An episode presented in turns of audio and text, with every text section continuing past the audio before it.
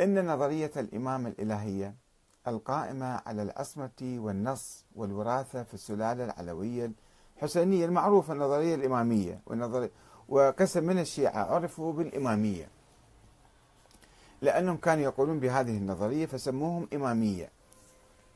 وإلا ماذا يختلفون عن بقية الشيعة الزيدية مثلا أو بقية المسلمين الذين لم يكونوا يعتقدون بأن الإمامة من الله بل كانوا بعضهم يعتقد أن الحق بالخلافة في أترة النبي كالعباسيين أو في آل علي وفاطمة كالزيدية أو الفاطمية أو ما إلى ذلك. هذه النظرية خيالية. اخترعها عدد من المتكلمين والغلاة الشيعة في الكوفة في القرن الثاني الهجري ولكنهم واجهوا صعوبة بالغة في تسويقها بين الشيعة.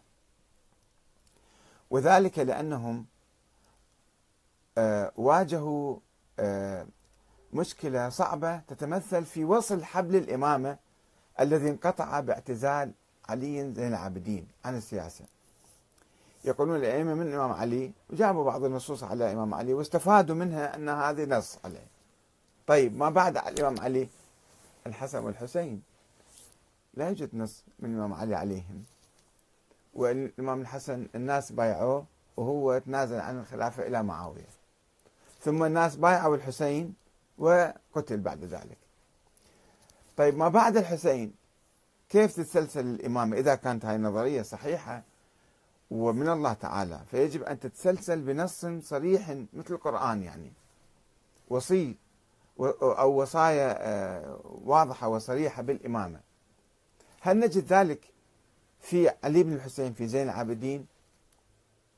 أول حلقة اللي يمكن إحنا يعني نبني عليها ونمشي وراها أنه طيب بعد زين العابدين محمد الباقر جعفر الصادق موسى الكاظم هذه النظرية الإمامية اللي استمرت وبعدين صارت 12 ما كان في البداية 12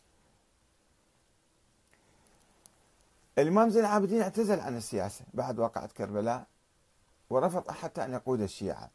فتصدى للقيادة عمه محمد بن الحنفية ابن الامام علي.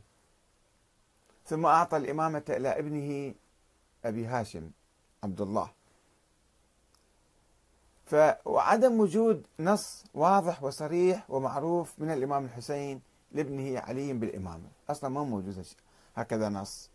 فقد قتل الحسين في كربلاء دون أن يوصي إليه حسب ما يقول الباكر والصادق في كتاب الكافي أنه الإمام الحسين لم يوصي إلى علي بن الحسين لأنه بهذه بهذا السبب لأنه كان مبطونا لا يرون إلا أنه لما به كان يموت بعد شوية. في كتاب الكافي كتاب الحجة باب الإشارة والنص على علي بن الحسين. حديث رقم واحد واثنين. في عن الباقر والصادق حديثين أنه ما وصل الإمام الحسين إلى علي بن الحسين. لهذا السبب. طيب كيف إذا الإمامية اعتقدوا بإمامة علي بن الحسين وبنوا عليها بقية السلسلة؟ يقولون عندما نفتقد الوصية أو النص الصريح نذهب إلى المعاجز. المعجزة هي التي تثبت إمامة أي إمام لأنه إمام من الله فيجب أن يجيب معجزة من الله تعالى حتى يصبح إماما